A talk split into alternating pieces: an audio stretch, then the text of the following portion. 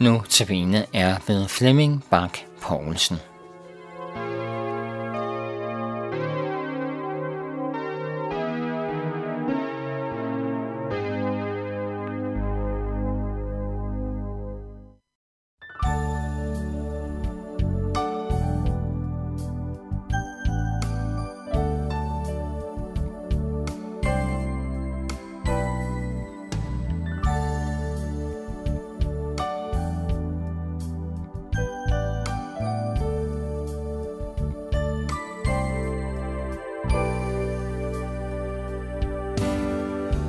Mig at kende dine veje. Og gå den trøstigt skridt for skridt. Jeg ved, at hvad jeg fik i eje Er gods til lån, så alt er dit. Lær mig at kende dine tanker og at tænke dem. Og når i angst mit hjerte banker, der må du kalde modet frem. Når jeg har tænkt mig træt til døden, sig så hvad du har tænkt, du kunne. Der kan jeg se,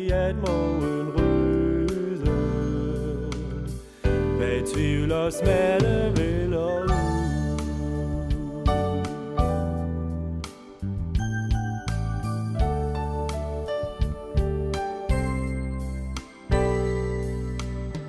Men lær mig frem for alt at kende Din grænseløse kærlighed Den som kan tusind stjerner tænde når lykkens sol er gået ned. Den tørre tåren som den skabte Og lærer såret som den slog. Dens vej går gennem det vi tabte.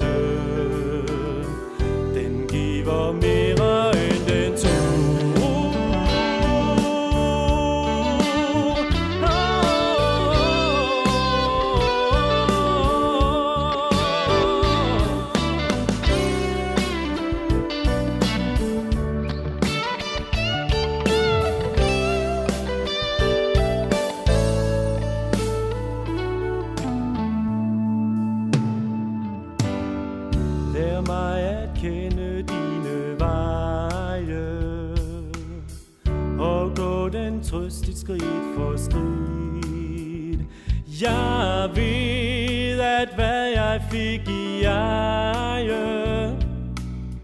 Er gods til låns og alt er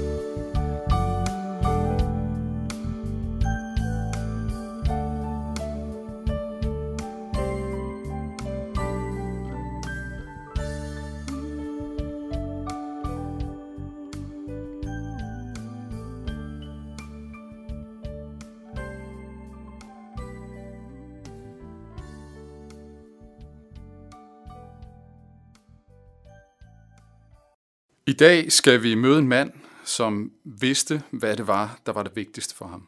Og han havde, han havde satset alt på, på det. Men nu var han så blevet lidt i tvivl. Manden hedder Peter, og han er, han er disciple af Jesus. Og Peter var en type, som sådan gik all in. Og når han blev i tvivl om et eller andet, så skulle han også finde ud af, hvad var det, det her handlede om. Og derfor, øh, derfor kommer han hen til Jesus og stiller sit spørgsmål. Jesus, vi har forladt alt og fulgt dig. Hvad får så vi? Hvad, hvad får vi ud af det? Det var Peters situation. Han havde forladt sit faste arbejde, sit hjem, sin familie, og så tog han nu med, med Jesus fra sted til sted, fordi han havde fået den her fornemmelse af, at Jesus var, øh, var en mand, der havde noget. En, som var værd at følge, værd at satse livet på. Men det er det, han er blevet i tvivl om. Var det, var det en fejl, Jesus? Er det det hele værd, det her projekt, som jeg har investeret mig selv i? Og Jesus svar er øh, interessant og, øh, og virker overdrevet. Han svarer, en hver, som har forladt hjem, eller brødre, eller søstre, eller far, eller mor, eller børn, eller marker, for mit navns skyld, får det hundreddobbelt igen og arver evigt liv. Men mange af de første skal blive de sidste, og mange af de sidste de første. Det du investerer, siger Jesus, det får du, det får du 100 gange igen. Det er altså, det er lidt af en påstand. Det svarer til en forrentning på 10.000 procent. Så det går nok lidt af et løft at kaste ind i vores verden. Er Jesus slet ikke klar over, hvor, hvor uretfærdigt tingene kan gå til, eller hvor, hvor uheldig man kan være i livet? Det, det Jesus lover Peter her, det er jo, det er jo næsten så godt, så det bliver et problem. Vi ved jo, at når noget lyder for godt til at være sandt, så skal man normalt holde fingrene fra det. Hvis din bankrådgiver lover dig en 100-dobling af din investering, så vil jeg i hvert fald foreslå dig at øh, lade være med at tro på ham og finde en anden bank. Det er simpelthen for godt til at være sandt. Det kan ikke holde. Hvorfor skulle vi tro på Jesus her? Lad os lige starte med at høre Jesus færdig, for der er ligesom to dele i hans svar på Peters spørgsmål om, hvad han får ud af at forlade alt, hvad han får ud af sin investering, kan vi sige. Første del er det her med, at du får det, du får det 100 gange igen. Anden del lyder, mange af de første skal blive de sidste, og mange af de sidste de første.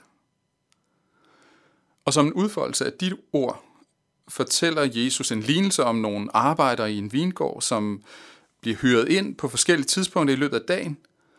Men da dagens arbejde er afsluttet, så får de alle sammen den samme aftalte løn. Det er som om Jesus med den øh, historie vil vise Peter og, og i virkeligheden alle os andre, som går, går meget op i det her, hvad får jeg ud af det? Som er præget den her, hvad, hvad får jeg ud af det tankegang? Han vil vise os, at der er noget galt med vores måde at tænke på. Vores måde at tænke på bliver vendt på hovedet i Guds rige. De sidste bliver de første og omvendt.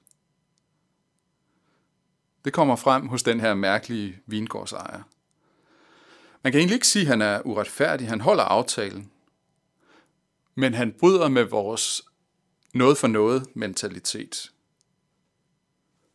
Da han øh, udbetaler lønnen, siger han til en af dem, der har arbejdet hele dagen og, og føler sig lidt øh, uretfærdigt behandlet, fordi de andre, som ikke har arbejdet nær så længe, får samme løn. Og der siger vingårdsejeren, min ven, jeg gør dig ikke uret. Bliver du ikke enig med mig om det nar? Jeg vil give den sidste her det samme som dig. Er dit øje ondt, fordi jeg er god?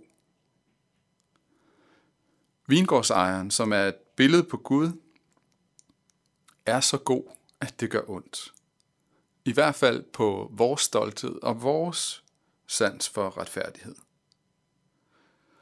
For den her stolthed kan få os til at glemme proportionerne.